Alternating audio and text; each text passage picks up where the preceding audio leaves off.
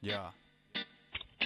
¿Qué pasa? ¿Qué, qué, qué? Es el momento de escuchar Super Canasta. Número uno en las ondas, nunca se cansan. Es media hora de juego coral y otra media para demostrar al rival que no hay revancha. Cuidado, no pises la línea. Si sales a la cancha con desidia, pronto vuelves a la silla. Las cosas claras, sin pelos en la lengua. Lo que damos aquí no te lo venden en la tienda Big y Bat. Neskaiokalari guztientzat Berdintasunaren aldez bazabiz hemendikat Kamisetak izerditan, landa lan astean zehar Eta asteburutan erakutsi behar. Mi técnica para el que busca prensa rosa Para las canchas que se ven por la calle que son de mofa. Amor para el que escucha esto cada fin de Y si no puedes, lo tienes online, programa líder. Super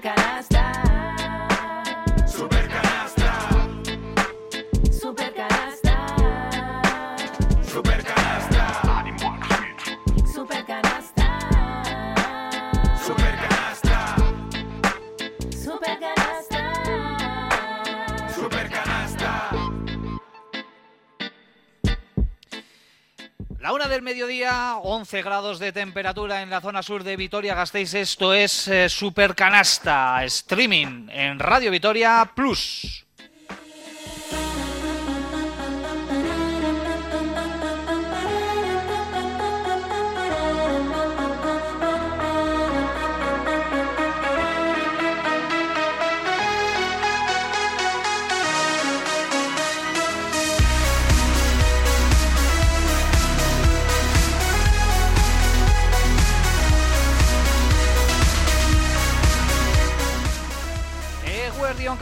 Muy buenos días, bienvenidos, bienvenidas a Super Canasta, hoy en nuestra versión streaming en Radio Vitoria Plus, así va a ser también, por cierto, la semana próxima, por los compromisos de las gloriosas eh, que te estamos contando y que te vamos a contar en nuestra FM ahora en tiempo de descanso, ese duelo de Zubieta entre Real Sociedad eh, y Alaves eh, Gloriosas, que de momento está ahí, con el resultado de tres goles a dos, así que, bueno, no será por alternativas y por opciones que te damos en Radio Vitoria, doblamos programación en nuestra apuesta, como siempre, por el deporte, en este caso por el baloncesto y por esta tertulia de cada domingo en Radio Vitoria, con una hora dedicada al análisis del deporte de la canasta, centrada, por supuesto, en nuestros equipos. En una semana en la que no ha jugado Araski, pero, ojo, porque ha logrado, a merced del resto de resultados, la permanencia matemática en la máxima categoría. Va a jugar, por tanto, eh, la octava campaña consecutiva en la élite del eh, baloncesto estatal, por tanto, Soriona, acá el gran trabajo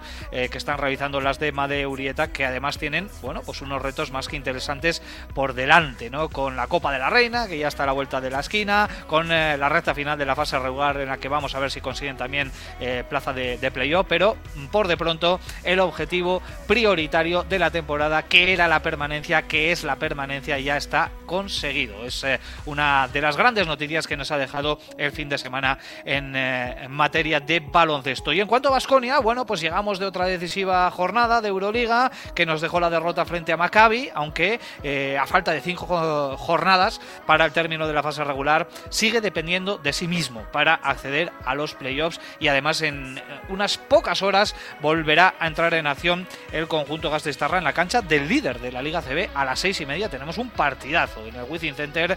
Real Madrid-Basconia es un duelo de altura en eh, la competición eh, doméstica. Así que muchísimo que analizar hasta las 2 de la tarde con nuestra mesa de analistas perfectamente preparada que pasamos ya a presentar en este momento. Sergio Vegas, Eguardión, ¿qué tal? Muy buenos días. Hola, ¿qué tal? Muy buenas.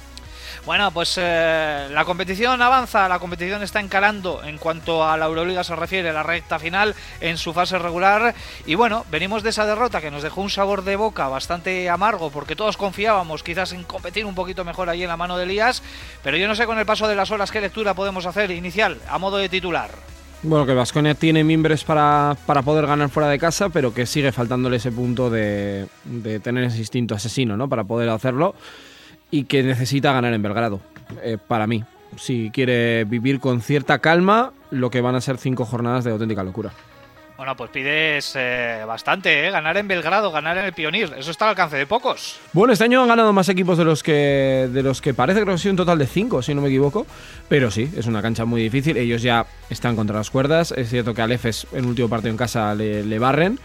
Pero Vasconia, si quiere estar, tiene que ser mejor que un, que un equipo como Estrella Roja. Es que yo creo que ahora tal y como está el panorama, mm, es que con 18 tienes que llegar, pero hay que hacer esas, esas, eh, tres victorias. Se las necesita el Vasconia encontrar. Y yo creo que por tranquilidad, hacerlo lo antes posible. Bueno, pues vamos a debatir eso, ¿eh? el tema del calendario. Ya venimos comentando que cada domingo tenemos que echar un vistazo al calendario, a lo que le queda a Basconia, lo que le quedan a los eh, rivales, porque eh, la lucha está tan cerrada en esa zona media de la tabla que al final van a ser pequeños detalles, ¿no? Los que puedan decidir una victoria, una derrota, un tropiezo, una sorpresa para, bueno, pues que ojalá caiga cara la moneda para el Basconia, porque yo creo que se lo está mereciendo. Nacho Mendaza, Eguardión, ¿qué tal? Muy buenos días. Eguardión, muy buenas. Tú me dijiste algún día que sí que conoces, ¿no? La cancha del Pioneer. Sí. O el Stark Arena. El, las, los, dos, los dos, Los ah, dos. Los dos, ¿eh?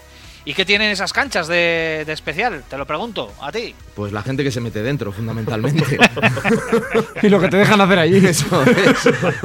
Entonces, bueno, a cada una con su... El, el Star, pues obviamente es un pabellón mucho más moderno, muy grande, bueno, grandísimo.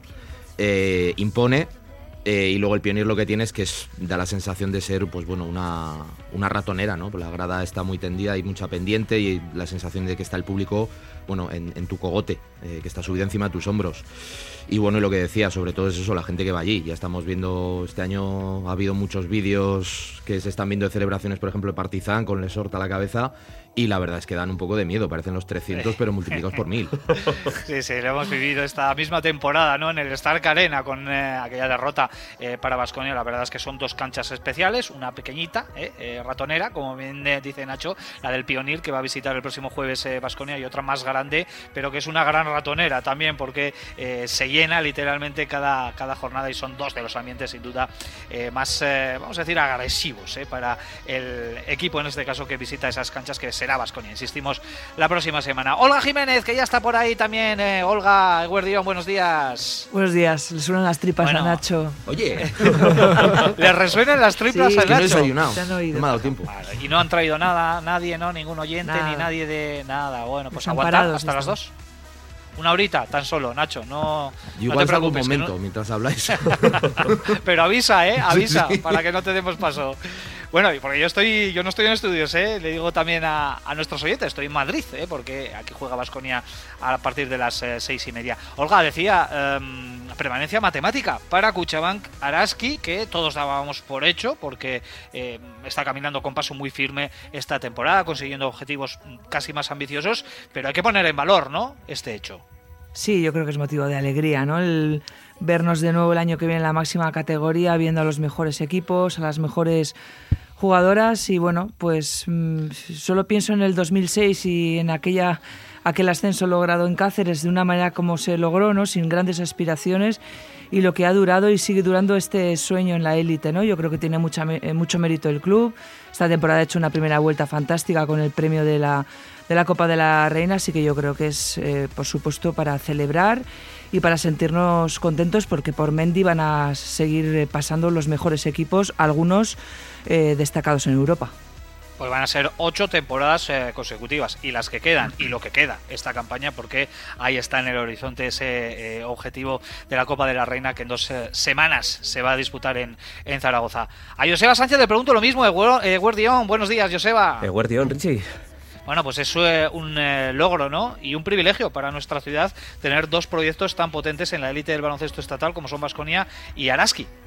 Bueno, Vitoria ha sido una ciudad de, proyectos eh, que siempre o habitualmente han salido bien en el mundo del, baloncesto. Hablamos ahora de Araski y de Vasconia porque están ahí consolidados pero no olvidemos que, también hemos tenido a la Berry en, en, categorías muy, muy altas en su momento hubo también un proyecto eh, femenino que también estuvo en primera división, aunque luego se truncó. Bueno, eh, Vitoria es una ciudad de baloncesto y que lo siga siendo durante muchísimos años sin olvidarnos, por supuesto, del baloncesto base y de los cientos, de los miles de chavales y de chavalas ¿no? que eh, practican este deporte y otros muchos en eh, eh, la capital alavesa y en todo nuestro territorio, porque al final ellos son el futuro y, la base, ¿no? los que van a llegar, ojalá, ¿no? En, su día y si no llegan, pues, pues no pasa nada, porque para eso también se, practica deporte, que hay que hacerlo sin duda, ¿no? muchas veces también por el tema de nuestra salud mental, que viene muy bien. Bueno, pues presentada ya la Susana con el baloncesto en silla, ¿eh? y Susena con el baloncesto en silla de ruedas. Que lo reivindica Julio Roca siempre, pero que es que es verdad, que es muy difícil mantener ese proyecto en una liga profesionalizada y con la apuesta firme de, de Susena con gente de la cantera, que no es nada fácil. Un buen apunte, un buen apunte, por supuesto, eh, para los chicos de, del Susena que hacen un trabajo además de, integración tremendo en, nuestra ciudad. Tenemos a yo Miquel Careaga en la realización técnica. Mi nombre es eh, Ricardo Guerra. Hoy saludando desde Madrid. Nos vamos a meter en tertulia, en Euroliga, porque sigue echando chispas y Vasconia sigue en playoff pese a su derrota en la mano de Elías. Pues a por ellas. Seguimos dependiendo absolutamente de nosotros. Esto va, a estar así hasta la última jornada. Eh, a ver si recuperamos bien. En domingo tenemos un partido muy difícil y bueno, a por esas cinco jornadas que quedan de Euroliga.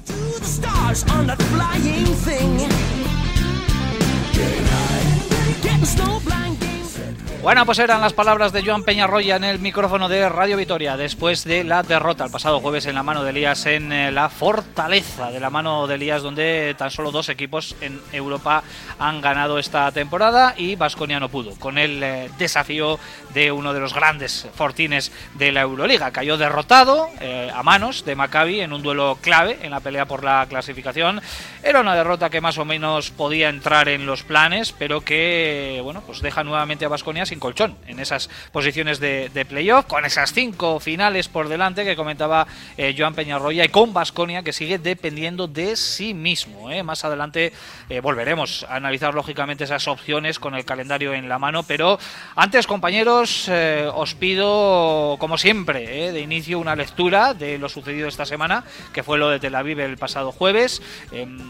La verdad es que todos señalábamos como claves de la derrota, como factores eh, principales de la derrota, el tema del rebote, de la diferencia en el rebote y el, y el desacierto desde el, eh, desde el triple. Bueno, estamos todos de acuerdo que eh, ahí estuvo ¿no? la derrota para, para pero no sé si visteis algo más que, que os puede preocupar de cara a estas cinco jornadas finales que quedan en la fase regular de la Euroliga.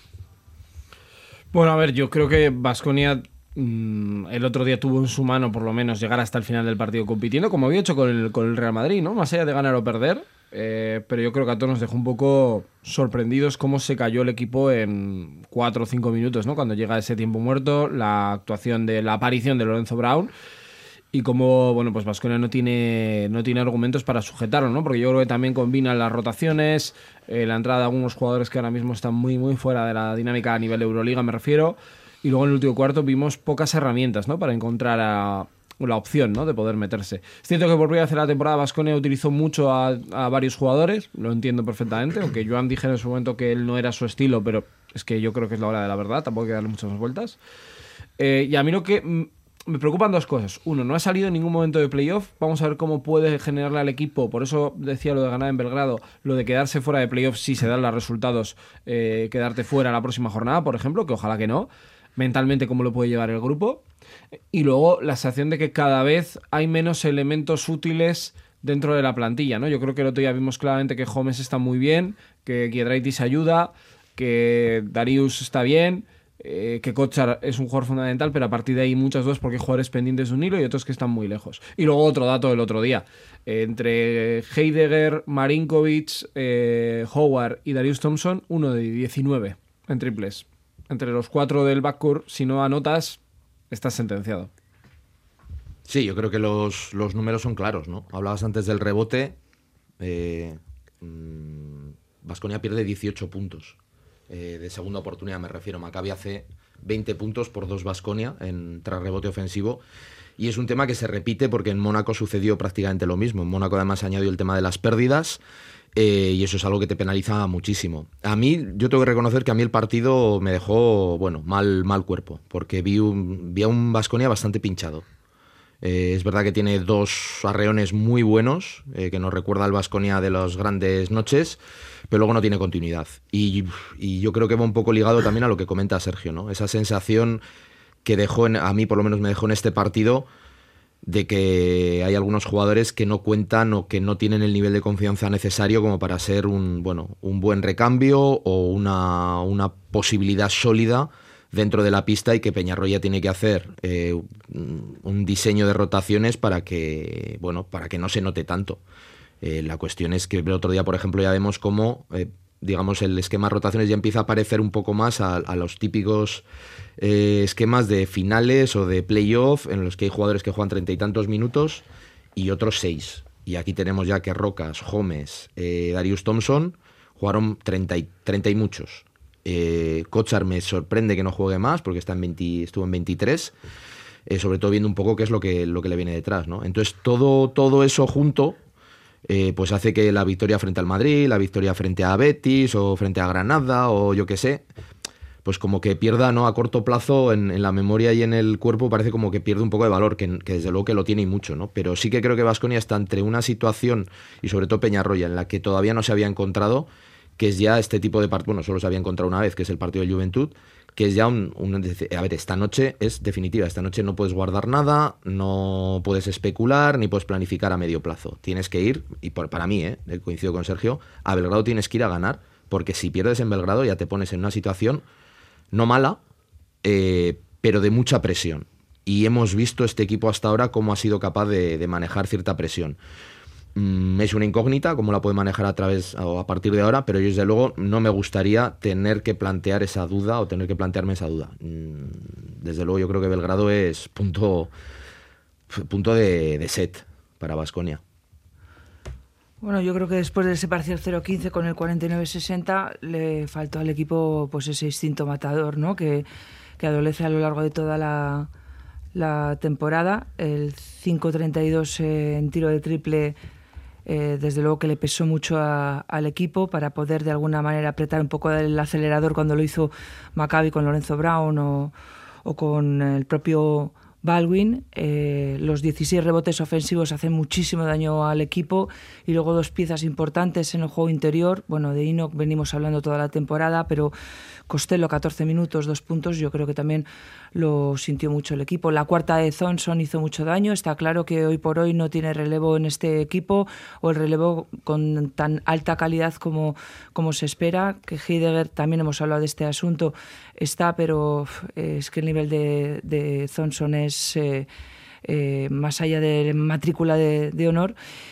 Y bueno, pues eh, mm, yo creo que el equipo hizo lo que pudo y compitió hasta donde le pudo la energía y hasta donde algunos jugadores pudieron llegar, ¿no? Porque no estuvieron todos y en eso yo creo que en la rotación también se notó bastante. Lo mejor es que la veras se mantiene, que eso también hay que tenerlo en cuenta en estas jornadas que vienen y con todo lo apretado que va a estar la, la clasificación. Y, y bueno, y que sigue estando entre los ocho primeros, a pesar de, ¿no? Eh, no sé, yo creo que también coincido con mis compañeros que Belgrado va a ser un poco el, el punto de inflexión de lo que pueda suceder en lo que resta. Uf, pues no sé yo si estoy tan de acuerdo con, Discrepa, con, discrepa. con el tema de Belgrado. Eh, me explico. Eh, ahora ya esto ya es un. Ahora mismo la, la Euroliga en estas últimas cinco jornadas ya es una partida de ajedrez. Es decir, uno mueve el peón y tiene que estar mirando a, todas las, a todo el resto de, las posiciones del, tablero, porque tú tienes que ver cómo mueve el, el alfil el Zalgiris, qué es lo que hace eh, el Efes, qué es lo que hace el otro, porque eh, no podemos plantear cada partido como si fuera una final, porque no lo es. Yo creo que Vasconia tiene que sacar tres, quedan cinco, son tres en casa, y evidentemente eh, Belgrado es una opción más que... Porque todos contamos con dos, ¿no? Dentro de nuestra cabeza, ¿no? Contamos con Asbel y contamos con Alba como partidos seguros. Que esa es otra. Que esa es otra, lo sé, lo sé. Pero bueno, contamos con esas dos como seguras. Y sí que es cierto que, te- que necesitamos otra entre, entre Belgrado, Atenas y, y Fenerbahce en casa. ¿Es una final Belgrado? No.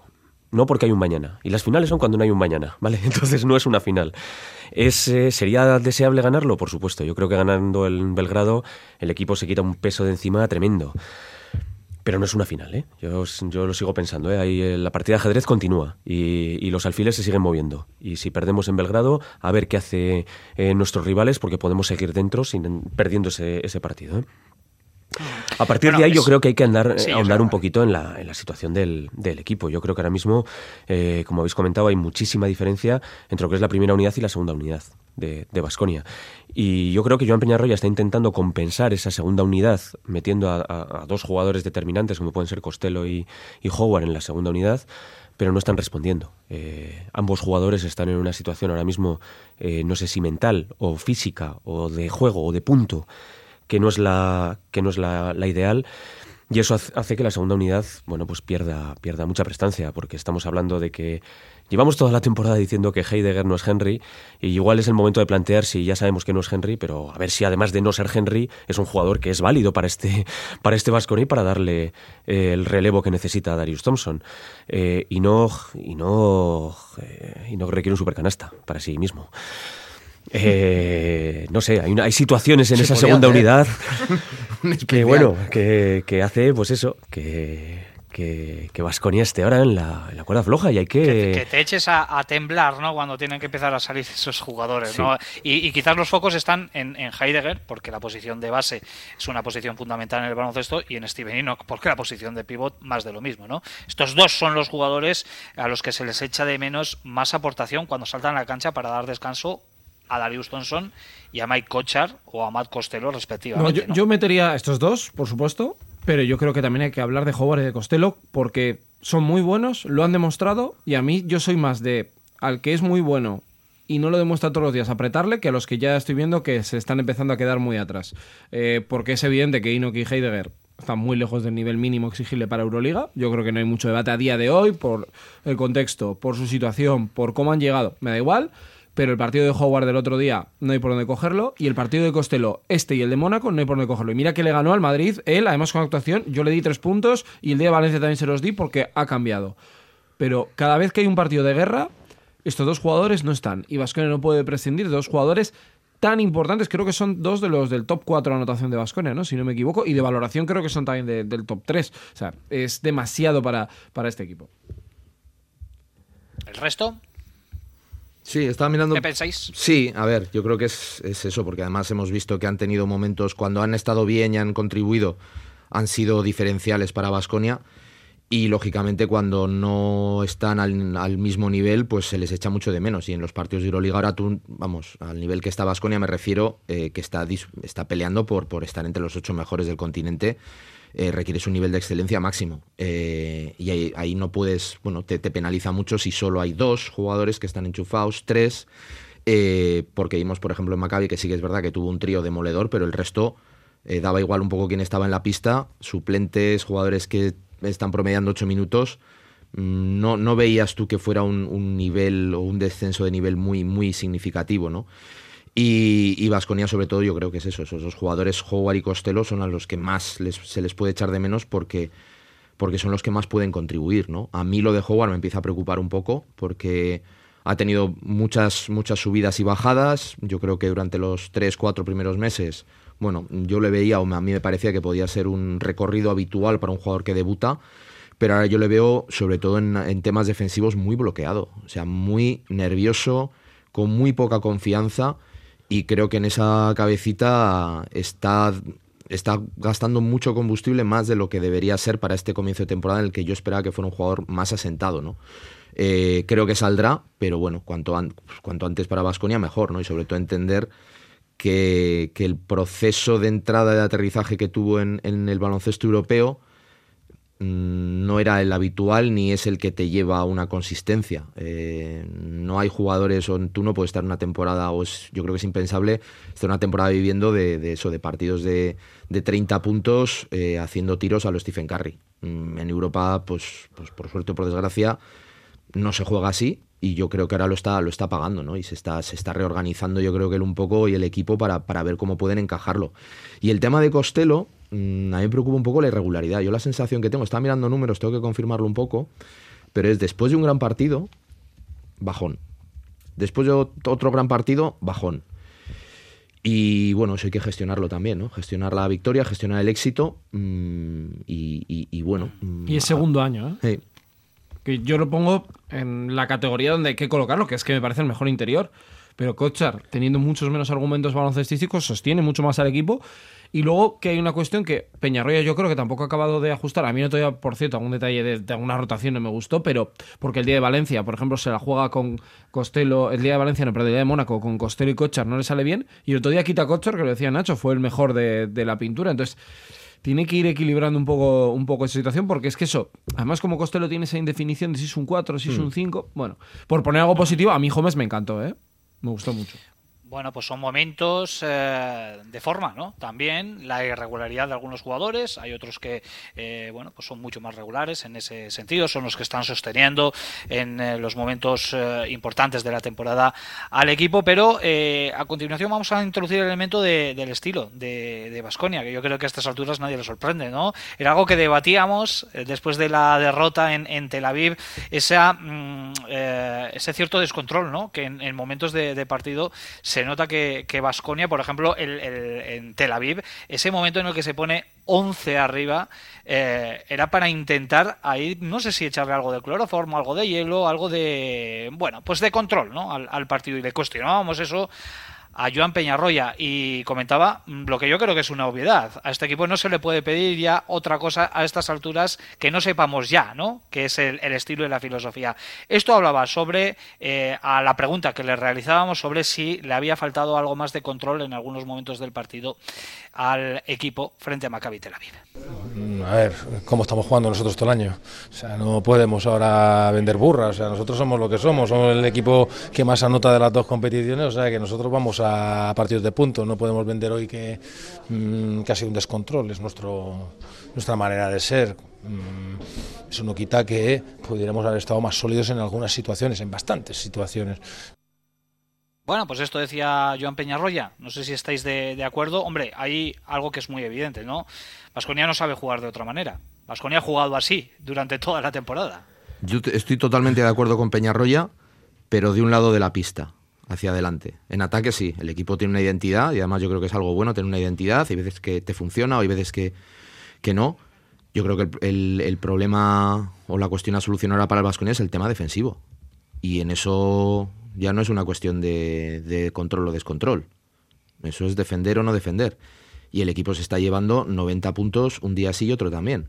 Y esperar que en Euroliga, sobre todo en fuera de casa, puedas ganar algún partido encajando más de 90, creo que es muy complicado. Se tienen que dar circunstancias muy especiales y puede ser un partido, pero en general, y más ahora en este momento de la temporada, pues eh, la defensa se, se hace, vamos, a mí se me antoja fundamental. Y, es un poco a lo que he personalizado en Howard, pero voy un poco al equipo en general. Eh, el equipo yo creo que ha perdido hambre defensiva. Este equipo ha demostrado, es verdad que su mejor periodo defensivo era cuando estaba Henry, volvemos a lo de siempre, ¿no? Pero lo- de la misma manera que el equipo ha sido capaz de anotar ciento y pico puntos sin Howard, el equipo ha sido capaz de defender muy bien también sin Henry. Y ahora mismo, mm, a mí el equipo parece que defensivamente está, en, en Euroliga me refiero, en ACB, yo creo que bueno, va con, con un nivel que se puede permitir ciertos lujos, ¿no? Pero en Euroliga yo creo que el equipo no está dando eh, el nivel suficiente para, para competir en Euroliga. Estoy hablando sobre todo de los dos últimos partidos. Eh, se mantiene contra Mónaco porque yo creo que el Vasconia, sobre todo en ataque, también juega muy bien. Pero en Maccabi, mm, yo insisto, a mí el, el partido pues son 14 puntos de diferencia, pero me parece uno de los partidos en los que Vasconia más lejos ha estado de ganar el partido. Y eso que estuvo 11 por arriba. ¿eh? Entonces, ¿que ¿estar de acuerdo? Sí, el estilo es el que es. Yo creo que Vasconia no, no creo que sería buena idea renunciar. Eh, pero defensivamente el equipo tiene que recuperar. Y ahí ya es una cuestión que no es de, bueno, somos así. No, no, no porque no te lo puedes permitir. Lo que pasa es que, eh, estando completamente de acuerdo, eh, no. Ya sé que me repito, todas las, todos los supercanastas digo lo mismo, pero es que no se me olvida que nosotros teníamos control de partido y que nosotros teníamos un jugador que cambiaba la defensa de los partidos y ahora no lo tenemos. Y hemos cambiado a un jugador que controlaba partidos, como por ejemplo el, de- el del otro día, y un jugador que incrementaba la defensa, por un jugador que, que- que, desde luego su, su virtud no es controlar, es un anotador, que, lo que viene es a potenciar un poquito ese estilo de juego que, tiene ahora mismo Vasconia y que defensivamente, bueno, pues, pues sobre todo cuando coincide en el campo con, con Howard, el equipo pues, es que es un bajón tremendo. Eso por una parte. Y luego por otra parte, que no podemos olvidar que ahora mismo el mejor defensor que tiene este equipo, el mejor defensor que tiene este equipo está lesionado. Que está de Kerkis. Y eso el equipo lo está notando muchísimo, Mm. porque ningún otro jugador en el 3 o en el 4, Rocas está ayudando muchísimo. ¿eh? Yo a Rocas, de verdad, este año eh, le pondré un sobresaliente porque creo que está ayudando. Cuando, cuando el equipo le ha necesitado atrás, también ha dado un paso adelante. Pero estamos sintadas, que también es ese jugador que nos da un valor. Entonces es que. Entiendo lo que dice Nacho, ¿eh? Pero me cuesta pensar que con los miembros que tiene este equipo, este equipo sea capaz de frenar a un Baldwin y Lorenzo Brown enrachados y con una mano de Elías como estaba empujando. No sé si tenemos los mimbres para frenar eso. No lo sé. Puede ser. También es verdad que si nos ceñimos al partido Maca, yo estoy de acuerdo contigo. Dices, Baldwin y Lorenzo Brown no le para, igual no lo para Vasconia, igual no lo para nadie, porque sabemos lo que son. Probablemente ahora sea la pareja exterior más en forma de toda la Euroliga. Pero yo vi un poco la trayectoria. y es que tú has recibido 93 en Tel Aviv, eh, pierdes. En Madrid recibes 85, 81, perdón. Y bueno, no, 85, no, 81, perdón. Eh, eh, y ganas. Pero ya estás en unos números un poco más, más normales. Pero es que, claro, el Avirtus te mete 88. eh, Milán te mete 89. Es que son cifras, sobre todo fuera de casa me refiero, muy cercanas o bordeando los 90. Es muy difícil. Eh, y ahí no estaba eh, Lorenzo Brown y Baldwin. Ahí pues son otros jugadores. Y eso es a mí lo que me preocupa, porque el equipo, sobre todo, le, veo a veces, o me- a mí me transmite la sensación de que no tiene confianza en, su trabajo defensivo. Eh, y lo que decía antes, en, Ho- en Howard, no por él, sino porque me parece un, un buen ejemplo, ¿no? De, de que están con dudas, de que no confían en su capacidad para defender. Y Howard ha sido capaz, no te digo de ser un secante, pero sí de hacer una defensa más o, menos aceptable. Y otros jugadores también, Baña Marinkovic. Hay veces que cometen unos errores que, que no son normales, me refiero, de, de como si fueran de principio de temporada. Y Marinkovic hemos visto que ha sido un jugador que puede defender bien. Roca es lo mismo. Olga, eh, es eh, eh, tarde para mejorar todo esto. Son deberes que ya se tenían que haber hecho desde el principio de, temporada. Estoy completamente de acuerdo con, con Nacho. Dejar mm, como un duelo al sol cada partido al que más puntos meta sin defensas es muy arriesgado ahora mismo para en, en el momento en el que nos encontramos, ¿no?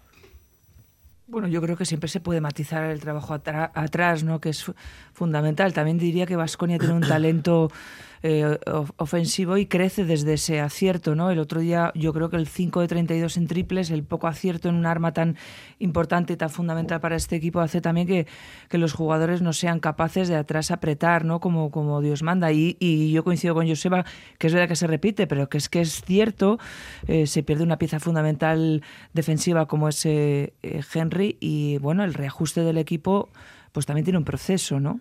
Eh, yo creo que sí que es eh, reajustable, ¿no? No sé si corregir del todo y hacer muchos cambios a estas alturas de temporada es conveniente o es posible, creo que no.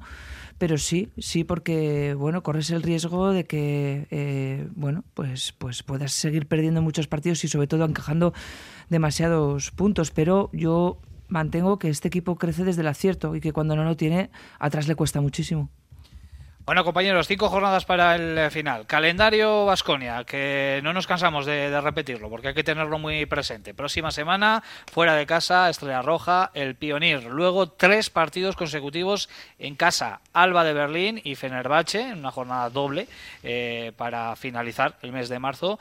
Luego, Asbel Villarben, también en el Bues Arena. Y para acabar la fase regular, eh, Olympiacos, el líder allí en el Pireo.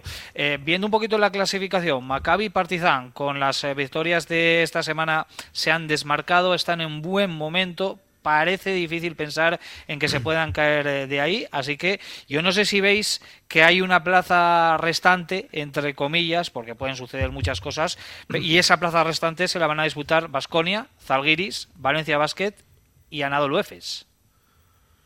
Sí, yo recuerdo que en la previa comenté, ¿no? Que el que ganaba de Maccabi Vasconia tenía el pase. Viendo el calendario de los dos, pues yo creo que era así. Maccabi se tendría que equivocar mucho para quedarse fuera. Yo no contaba con que Partizan le fuera a ganar al, al EFES como le ganó. La verdad me sorprendió, me sorprendió muchísimo.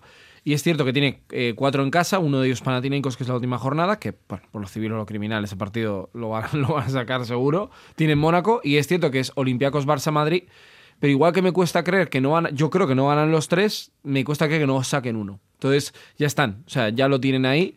eh, y luego para mí la duda está un poco eso, ¿no? Zalgiris tiene un calendario con muchos partidos en casa Además, ante rivales Valencia y Maccabi, entre ellos, eh, veremos qué es lo que sucede. El EFES ya va sin red, o sea, yo creo que EFES un partido más se queda fuera si pierde. Y por eso yo lo de Basconia. Creo que se abre la ventana que Basconia le dé. Con 19 está segurísimo. Y con 18 yo creo que puede ser el que se acabe metiendo. Pero a ver qué pasa, ¿no? También con, con todo esto.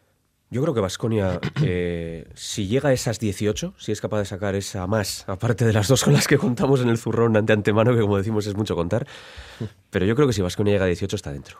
Y está dentro y le va a meter a alguien, y no sé quién. No sé si le va a meter el Efes, si le va a meter el, el Zalgiris, si le va a meter el, el Valencia, no sé quién le va a meter, pero alguien le mete, porque tiene unas, tiene unas situaciones de, de, de, de, averajes, tanto individuales como colectivos, por partidos, por número de partidos ganados, que, que se hace difícil pensar que con 18 te vayas a quedar eh, fuera. Yo todavía no doy por metido a, a Partizan. Es cierto que tiene una más, pero también es cierto que su calendario es mucho peor que el de los competidores. Bueno, hay que jugar, eh, repito, esto es una partida de ajedrez y hay que jugar cada, cada movimiento. Y yo no haría tampoco demasiadas cábalas. Mirar todas las jornadas de, de reojo lo que hace Zalgiris, lo que hace Efes y lo que hace Partizan, que son nuestros grandes rivales, y, y pensar en, en esa más que le hace falta al Vasconia. Yo creo que sigue habiendo tres plazas a repartir y hay seis equipos que yo creo que tienen opciones. Meto también al Maccabi, pero sí que es verdad que las sensaciones que te da el, eh, cada uno de los equipos es diferente. Maccabi eh, y Partizan están aparentemente en racha ascendente. De los últimos, además estaba mirando, de los últimos 10 partidos han ganado 6. Bueno, que tampoco es. Pero bueno, pero claro, digo que no es una cifra tampoco maravillosa, pero sí que te da, sobre todo por comparación con sus rivales, de qué tendencias puede haber. Partizan ha ganado 7 de los últimos 10 tiene pinta de ir como un tiro. Dices, calendario difícil, sí, pero van con mucho nivel de confianza. Claro, luego tienes al resto de equipos, que es Vasconia, está de los últimos 10 solo ha ganado 4, Zalgiris de los últimos 10 solo ha ganado 4 y Valencia de los últimos 10 ha ganado 5. Si metemos también al EFES, el EFES ha ganado de los últimos 10 también 4. Eh, entonces, bueno, ahí es normal que yo creo que la tendencia te haga pensar, dices, bueno, Maccabi y Partizan parece que van bien, pero yo no le sacaré todavía de la ecuación. Yo estoy con Joseba, yo Partizan no le veo metido todavía, porque, bueno, vamos a ver, eh, también va a jugar contra muchos equipos que se juegan cosas. Eh, y bueno, tampoco es el plantillón, me refiero. Yo creo que es un equipo muy Pero tiene, apañado. tiene al mejor, ¿eh? Sí, sí, no, que eso, el eso mejor desde luego. saca el libro y. Sí, pero el mejor también yo me acuerdo precisamente, per- perdón, en Belgrado en 2005 con una selección del, del Copón de la Baraja, fue el mayor batacazo que se ha metido ese, ese país en competición internacional. Eh, entonces, bueno, no parece que sea obviamente la misma circunstancia, pero, pero bueno, yo no le sacaría. Y bueno, ahí yo creo que va a estar Vasconia. Creo también lo que dice Joseba, que algún equipo, ojalá, eh, si Vasconia pues bueno, está ahí con el agua al cuello, pues, pues lo saberás, pues nos, nos, nos sirvan. Olga. Yo creo que de- también del sexto al once, ahora mismo esos equipos se juegan tres plazas. Eh, yo también creo que con 18 Vasconia se mete y también pienso que alguna carambola y demás pueden hacer meter a Vasconia en el top 8. Y el punto a favor de Vasconia es que tiene muy bien cuidados todos los basquetaveras.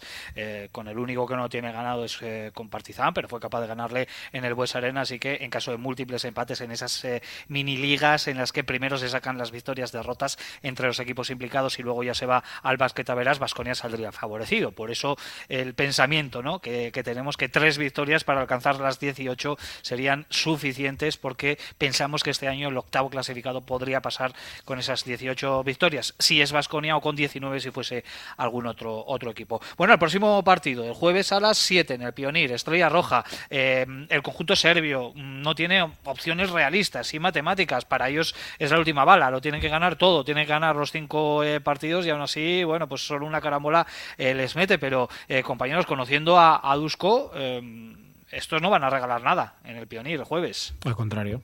Al contrario, yo de hecho creo que van a ir eh, van a ir a por todas porque es bueno, tienen la última bala ya también, yo creo que lo tienen, lo tienen muy difícil. Pero es un equipo que en casa juega mucho a tirones, tiene tres por fuera, eh, Nedovic, Bildoza y Campazo especialmente, que dominan mucho el juego. Por dentro no tiene un juego interior demasiado eh, potente, ¿no? Es cierto que Benventil, bueno, pues hace daño a la pintura, que Petrusev a mí es un jugador que me gusta mucho, pero eh, no tienen ese juego referente, ¿no? Ese gran reboteador. Y luego en las alas, pues te puede aparecer Dobrich, ¿no? que a mí está jugando un gran baloncesto también y me está, me está gustando. Equipo guerrero, es que es un equipo muy de Dusko, entonces le puede complicar la vida a cualquiera y al Vasconi especialmente. Sí, lo que pasa es que bueno, en la partida del ajedrez el otro día el Barça nos echó un cable y se comió al alfil del, del Estrella Roja y eso hace que, bueno, evidentemente ellos van a ir con todo porque Tusko es alguien que no se rinde nunca, pero ahora mismo si hay un equipo sin reces es Estrella Roja y yo creo que eso en la cabeza de los jugadores pesa también. Eh, es cierto que las opciones de Estrella Roja son remotas, pero mientras existan opciones eh, las va a luchar pero yo creo que es una buena oportunidad para Vasconia para ir a sacar una, para ir a sacar una victoria. Eh, que nadie se acuerde del partido que jugamos aquí contra Estrella Roja, porque el equipo que nos vamos a encontrar no se parece absolutamente nada al que vimos en el, en el Buesa. Mm, entre otras cosas no estaba Dusko Ivanovic en el banquillo, que le dio otra cara, pero sí que es cierto que en las últimas semanas eh, se ha desinflado un tanto esas eh, opciones de estrella roja al que eh, le dábamos muchas posibilidades de top 8 cuando llegó Dusko Ivanovic y enlazó, creo que fueron cinco victorias ¿no? de forma consecutiva en la, en la Euroliga. Bueno, compañeros, que tenemos 20 minutos para alcanzar las 2 de la tarde, tenemos que seguir avanzando, tenemos que hablar de la Liga CB, también de la situación que se ha producido con Dani Díez en las últimas horas que también vamos a, debatir. Será después de una mínima pausa y enseguida volvemos para ponernos el traje de la Liga CB, que ya tiene su jornada número 23 en marcha y que nos va a dejar un partidazo esta tarde a las seis y media en el Wizzing Center que va a enfrentar a Real Madrid y a Basconia. Visita a la cancha del líder con el objetivo de profanar nuevamente el Coliseo Blanco. Real Madrid Basconia con Ricardo Guerra. Este domingo desde las 6 de la tarde, Básquet ACB. Radio Vitoria. Compartimos lo que somos.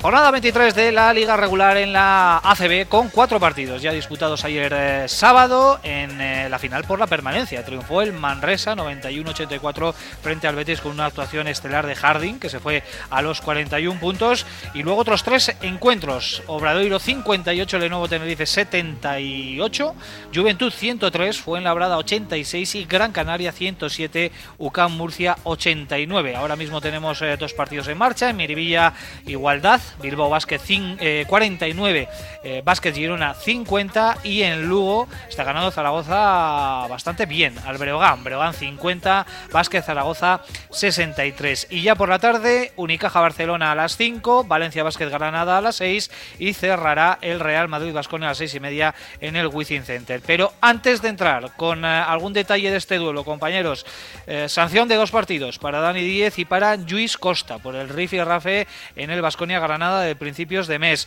Vasconia ha recurrido la decisión tanto a apelación en la FEF, que es el organismo sancionador, y eh, también lo ha hecho en el TAZ, en el Tribunal de Arbitraje Deportivo, recibiendo sendas negativas, así que Dani Díaz no va a jugar ni hoy ante Real Madrid, ni tampoco en siete días el Derby Vasco ante eh, Bilbao Basket.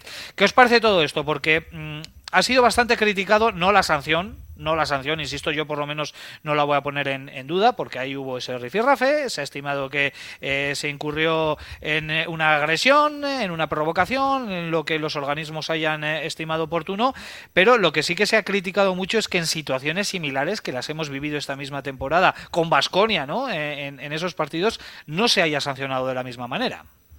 Bueno, yo creo que no se sanciona de la misma manera porque en la pista no se sanciona de la misma manera. Si estamos hablando, por ejemplo, de Kaiser, es que Kaiser no es expulsado, entonces ahí, ¿qué vas a sancionar?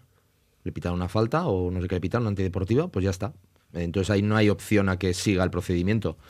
Yo lo que creo, eh, por precisamente es que igual lo que hay que echarle un vistazo es a, todo lo que pasa en la pista. Eh, y el tema de, de, de, de alguna manera Mm, no sé si hacer más estricto o por lo menos que sí que se aplique de manera estricta eh, y que todo el mundo sepa qué tipos de comportamientos son merecedores de una antideportiva y qué tipos de comportamientos son merecedores de una, una descalificante.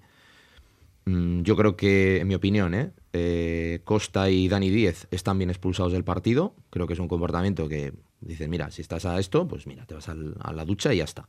Luego ya si son dos partidos, tres, uno, media hora, no sé, me da igual. Eh, pero, por ejemplo, lo que no puedo entender es como un rifirrafe como el de Kaiser con Howard, que es exactamente, eh, y te iba a decir que casi hasta me parece más grave el primero, o sea, el, de Bilbao. Eh, bueno, uno se va a la calle porque es la quinta, y el otro se queda en el campo. Entonces dices, bueno, a ver, ver es que igual aquí el, el tema que tenemos que mirar es el tema del arbitraje. Os te voy a sumar otro dato. 12 de marzo del 2015 y dices, joder, qué jóvenes éramos. Toko Senguela sancionado con cinco partidos después del gran bochorno, horroroso bochorno de Miribilla. Cuatro para Todorovic. Es Personalmente, Costa le toca la cara y Dani se lo quita de encima. Yo, a ver, ya dije hasta en el partido que yo es que son chiquillas, los puedes expulsar. Hasta no los hubiera expulsado. Les metes una multa de dinero y Vasconet sufre con Dani pero Luis Costa para Granada por darle tres toques en la cara. Yo lo siento mucho, me parece que, o sea, sobre todo porque hay cinco para Sengelia y para todo, que aquello fue horroroso. El tema es ese, claro, la- las comparaciones, ¿no? Siempre. No, ves que aquello, claro, dices, pero a ver, ¿dónde es que pones- fue una, batalla campal. O sea, Sí, sí, es que sí, aquello sí. no fue una pelea de. Y es que yo Lo no que pasa es que puedes entrar también en el debate y decir, a ver, es que igual en aquella batalla campal yo no le meto 8 a Toco y 4 a Todorovic, es que igual a uno le meto 16 Bueno, y al otro le meto 8. lo que toque. claro, pero es que entonces ya lo de Costa y lo de Dani 10 ya no te parece tanto. Pero claro, pero el precedente es este. Claro, no, pero es que hay muchos más precedentes, no solo ese. Bueno, pero yo te pongo uno muy heavy que implica al Vasconia. O sea, Eh, por eso lo digo. Es que ¿eh? depende Sí. de dónde pongas el. el sí, claro, si, si coges como precedente o como punto de referencia eh, Miribilla hace esos años, pues bueno, esto te puede parecer mucho. Si coges el de Dani Díez y el de Costa como, como punto de origen, el de Miribilla te puede parecer poco. Ese es el problema, ¿no? Muchas veces, yo creo. Que, a ver, que se tiene que. Yo creo que se tiene que tener muy claro, o sea, qué tipo de, de- de comportamientos y qué tipo de sanciones exige o se corresponde con cada uno. Yo creo que, por ejemplo, eso en la O NBA sea, lo tienen Olga, muchísimo más ¿vuestra controlado. opinión? Yo estoy absolutamente de acuerdo, sobre todo con lo que dice Nacho de la situación arbitral.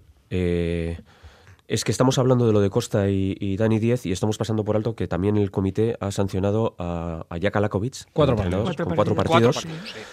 Por, evidentemente, también fue un pequeño bochorno lo de Lakovic, pero es que anda que no hemos visto, por ejemplo, a, a Chus Vidorreta hacer muy parecidas, poniéndose de rodillas, haciendo no sé qué. Eh, ¿Dónde está el criterio? Es que yo creo que ahora mismo el problema es que no sabes lo que puedes hacer y lo que no, o qué sanción tiene lo que estás haciendo en el, en el campo. A mí me sorprende los dos partidos a Deni Diez y a, y a Luis Costa. Me sorprende porque creo que no es para dos partidos esa situación. Pero si ese es el criterio, como decía eh, Peñarroya al principio cuando le expulsaron la primera vez, si este va a ser el criterio para siempre, Para vale, perfecto. Que este sea el criterio, pero para todos. No en este caso para hacer un... Vamos a poner a estos dos eh, jugadores de bandera de que no se toquen más la cara a nadie y luego al día siguiente que no pase nada. No sé. Bueno, depende de la interpretación de cada, de cada árbitro. Eso siempre dentro de la subjetividad nunca vamos a estar de, de acuerdo. Yo creo que también es exagerado la, la sanción y yo hubiera, hubiese derivado también una multa fuerte para ambos jugadores. Entiendo que quizás se haga también para eh, que, cunda el ejemplo, ¿no? Pero es que yo creo que esto no, esto no es ni solución ni es ejemplo ni nada porque se siguen dando ¿no? este tipo de situaciones y mucho más, más graves. Pero me parece exagerado cuando se han visto otras actitudes mucho más violentas que lo que vimos el otro día. Bueno, pues opiniones eh, para todos los gustos. La verdad es que hay bastante enfado entre el vasconismo, en eh, redes sociales. Tampoco Vasconia ha estado de acuerdo ¿no? con, con la sanción porque, de hecho, ha recurrido. ¿no? Eh, ha agotado absolutamente todas las vías. Primera operación eh, de la federación, que recordemos eh, que es federación. Quien sanciona, CB simplemente acata y ejecuta.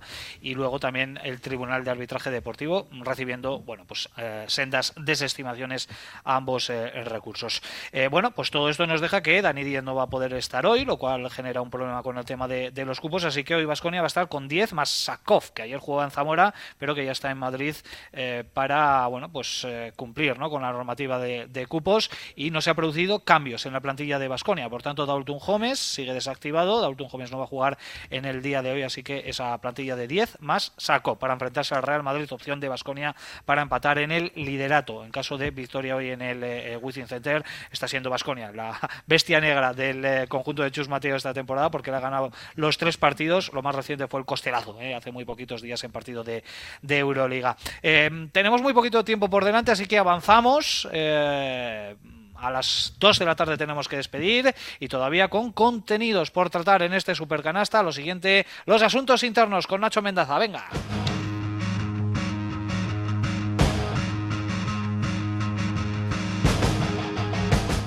3, 2, 1. Bueno, pues yo voy a ser rapidito y mis asuntos internos hoy van para competiciones FIBA, porque bueno, eh, hay bastante lío con el tema de la participación de la selección de Bosnia en el torneo preolímpico eh, porque en un principio renunciaron a participar por problemas financieros, razón 1, y razón 2, que yo no sé si también es un poco la 1, porque no tienen ninguna confianza o no tienen mucha confianza en que las estrellas de la selección, háblese de Musa, Nurkic, algún otro jugador, vayan a acudir a, la llamada. El caso es que después de anunciar eso, que, no se presentaban, ya esta selección había tenido bastantes problemas, incluso para ir al, europeo, por problemas económicos, etcétera, aunque al final acabaron acudiendo y haciendo un buen papel. Bueno, ahora mm, habían renunciado, pero parece ser que la presión también un poco de la opinión pública, los aficionados, etcétera, eh, pues les, han empujado a, solicitar, bueno, eh, donde dije digo, digo Diego, e intentar, pues bueno, decir, ya encontraremos el dinero, pero vamos a intentar, eh, pues bueno, participar en el preolímpico. La cuestión es que lo han hecho fuera de plazo.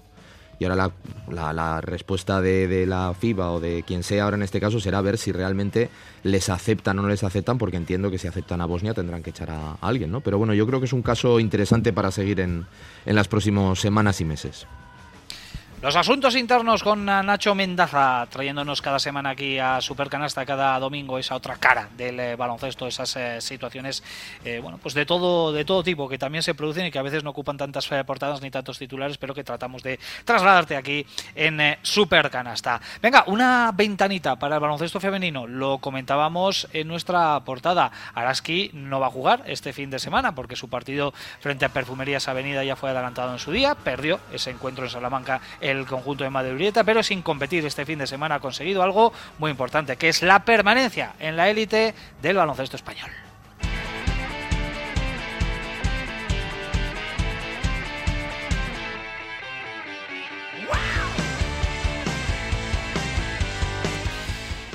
Y son temas que hay que celebrarlos, ¿no? Subrayarlos, ponerlos en, valor, ¿no? Porque eh, hace ocho años ascendía Araski a la máxima categoría y por octava campaña consecutiva va a, competir en la eh, máxima competición del baloncesto español. Así que, Olga, Joseba, bueno, eh, más tranquilidad, ¿no? Para afrontar lo que queda también. Bueno, eh, era oficioso, ¿no? Que, que, la permanencia la tenía. Eh, está claro que cuando lo logras matemáticamente eso te genera también mucha tranquilidad, un objetivo cumplido, el principal que siempre maneja el club de inicio de temporada. Y bueno, espero que esto sirva también a las jugadoras, al cuerpo técnico, al club, pues para sobre todo afrontar el, siguiente reto tan bonito que tienen por delante, que es la Copa de la Reina. Ojalá nos den una sorpresa y puedan superar al anfitrión, al, al Zaragoza. Por, cierto, que se oyen ciertos rumores de que Tanay Atkinson pueda ir el año que viene a, Zaragoza. Parece que es un rumor extendido, pero bueno, nada certificado. Habrá que cerrar la temporada y veremos el futuro de esta grandísima jugadora. Y luego, bueno, pues yo entiendo que esto también puede dar alas para intentar el siguiente objetivo que es estar dentro del playoff. Ahora mismo, mm, dado los resultados de la semana y de este fin de semana, eh, Cuchaban Araski se queda en noveno, novena posición, quedan cuatro jornadas por delante, está en la mano y creo que sería una opción muy bonita volver también a, conseguir otro objetivo que es estar en playoff. Pero bueno, el mérito es tremendo, son plantillas conformadas con presupuestos muy, muy ajustados y bueno, pues el chapo para, para el club, que lo ha sabido gestionar bien, que ha traído a buenas jugadoras, que han sabido entender también la filosofía de, del club y yo creo que a disfrutarlo, lo que queda de temporada y la que viene ya. Sí, estoy completamente de acuerdo con Olga. Al final, eh, a pesar de que lo podíamos intuir, el hecho de certificar matemáticamente la permanencia es un auténtico hito. Porque no olvidemos que nosotros estamos hablando de Copa de la Reina, estamos hablando de playoff, pero Araski siempre que habla de objetivos no habla de otro que no sea la, permanencia, nunca va más allá. Eh, entienden que su supervivencia es esa y conseguirlo es, yo creo que es para, para celebrarlo. En una liga femenina, por cierto, que está apasionante con la, con la victoria ayer de, del Cádiz Laseu frente al Barcelona. Y por cierto, el que no haya visto que vea al final del partido del Perfumerías Avenida, por el que nos, nos, retrasaron, nos adelantaron el partido nuestro con un Andrea Vilaro que, que fue espectacular. Que fue el tercer partido de los cuartos de Euroliga. Bueno, pues la próxima jornada, el próximo objetivo para Cuchabán Karaski será el sábado 25 a las seis y media ante Tenerife, ante el colista en Mendizorroza y será el eh, partido previo a la disputa de la Copa de la Reina en Zaragoza, con el duelo ante las anfitrionas en los cuartos de final. Todos los partidos de Cuchabán Karaski, por supuesto, en vivo y en directo aquí en la sintonía del baloncesto, aquí en Radio Vitoria. Venga, saltamos el charco, tenemos seis minutitos por delante y uno de eh, nuestros últimos temas, la NBA de la mano de Sergio Vegas.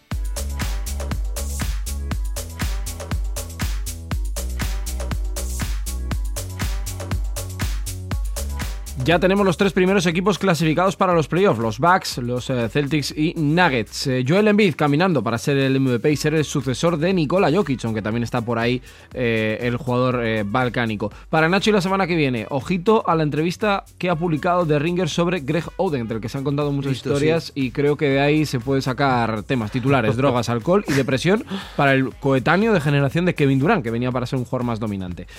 Más actualidad, Ricky Rubio saliendo desde la suplencia de los Caps pero jugando muy bien. Michael Jordan se plantea vender los Hornets, así que vamos a ver qué pasa con eso. Si tenéis un dinerillo, oye, podéis también echarle un, parte, ¿no? un cal- Eso es, pero ya está un poco hasta el gorro.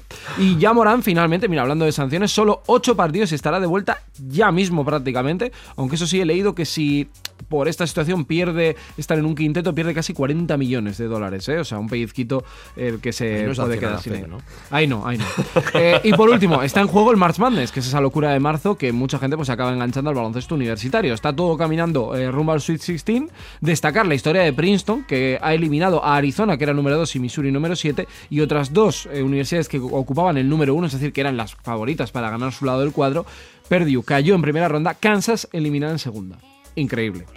Pues bastantes eh, sorpresas, ¿no? Se están produciendo en esa competición eh, universitaria que, que le mira los ojos a la NBA, ¿no? En cuanto a audiencias televisivas y seguimiento en, en este momento de, de la temporada, ¿no? Sí, la NBA, además la NBA tiene mucho, por ejemplo el Final Four se la respeta, hay un día en el que cuando se juega la final universitaria que la NBA no juega, le adapta partidos en cuanto a horarios para que pueda, pueda encajar.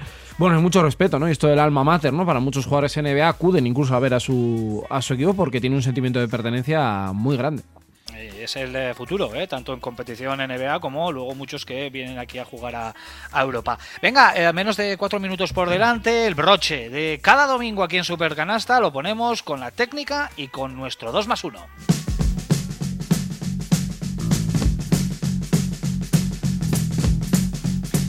La parte negativa de la semana, ¿a quién se la damos, compañeros? No, no, si queréis empiezo yo. Se la voy a dar a Mike James, que por lo que sea, eh, después de quedar con jugar contra Panathinaikos, estaba su amigo Dwayne Bacon, le dijo, echamos una. Y bueno, pues lo de no entender cuándo era la última, pues se les complicó. Y según L'Equipe, dice que se desmayó en el entrenamiento previo al partido contra el Vasconia. Y bueno, pues en vez de decir que tenía gastroenteritis, pues dijeron que le dolía el dedo y no pudo venir y está sancionado por parte de Igual le Malaca. siento algo mal, yo qué sé. Bueno, hay Sí. gente que no sabe decir que no, no sabe parar, ¿no? Ya. Los hielos sientan mal. Efectivamente. Garganta. Y la última siempre se entra. Sí, yo también se lo voy a dar a esa situación, ¿no? Sobre todo porque, bueno, en este momento tan importante en la temporada, pues, pues no, yo creo que no, no es muy bueno para el equipo. Aunque bueno, no lo sé, porque yo a Mónaco creo que estaba últimamente jugando mejor sin James que con James. Yo a las conductas agresivas en las gradas por parte de padres que se están repitiendo eh, jornada sí, jornada también, que se extienden en el mundo del deporte, pero que en el mundo del baloncesto en Vitoria eh, pues está generando muchísima preocupa- eh, preocupación. Y bueno, un cero para esos padres que se creen entrenadores y que creen que bueno que es el lugar para para echar la- el estrés de, de la semana en un partido con sus hijos o con sus hijas. Sí, yo coincido en la técnica con, con Olga. Eh, os pongo en contexto, dos padres de, de de equipos guipuzcoanos, eh, eh, dos distintos, en, uno, en una ocasión eh, masculino y en otro femenino, eh, amenazando gravemente al, al árbitro. eh, bueno, en una situación en la que la hija de uno de los eh, padres tuvo que sacar al padre del pabellón, sin comentarios. Qué difícil es erradicar todas estas eh, conductas en cualquier deporte, pero hay que seguir eh, denunciándolo y comentándolo para que dejen de producirse, por lo menos para minimizarlas al máximo. padre, Rápidamente, esto, eh. Joseba, Sí. el, el 2 más Voy. 1, ¿a quién se lo damos? Pues yo se lo voy a dar a Paula González, eh, una gastistarra que ha debutado en el March Madness de la, en- de la WNCAA. Yo Araski, por el mérito de volver una temporada más a estar en la élite. Pues yo se lo voy a dar a dos personas. Una a Bezenkov, que yo creo que ella hizo muy bien, el otro día metiendo esa canastita. eh, y otra a Joseba, que ha sido su cumple esta semana. Ah, sí, sí. Todo para que te inviten a algo. Joseba. Todo para que te inviten algo. Sí, sí, sí. Eh, Yo sí. se la voy a dar a Aito García Reneses, que esta mañana ha cumplido 1.100 partidos dirigidos en la Liga CB. Pensaba que ibas a decir años. Bueno, eh, casi podría estar porque se me conserva fantásticamente. Él estuvo, yo siempre hago la broma de que estuvo con Naismith cuando inventó el básquet, porque es increíble, ha estado en todos los momentos históricos de No, joven, Naismith- ¿eh? Naismith No, no. estuvo con él. Sí, le- se Eh, entrenó, eh, Aito entrenó que- Bueno, pues de momento Aito está perdiendo por 5 puntos, 66-61. Todavía quedan 6 minutos por delante en ese duelo de Girona en Miribilla frente a Bilbao Basket. Eh, lo que hace Nacho eh, por conseguir una croquetica ahí de- del tatán. Eh. Sí, pero no lo, mía, no lo hago solo por mí, lo hago también por mis compañeros. ¿Cómo has puesto Ya, ya, diferenciador ya. en la tripa, eh? Es que, claro, al final, pues, pues, pues sí. Compañeros, eh, que ha sido un placer como siempre, los cuatro. Os escucho a eh, Nacho y a Sergio esta tarde a partir de las 6. Casi seguro que sí. la, se- la semana que viene, bueno, si no se lía mucho el tercer tiempo, eh, que no pongo la mano en el fuego eh, con vosotros. Un abrazo. Venga, Un abrazo. Venga, más deporte a las dos y media de la mano de Iker Perea y desde las seis en el Wizzing Center en directo, Real Madrid, Vasconia. Hasta entonces, un fuerte saludo. Agur.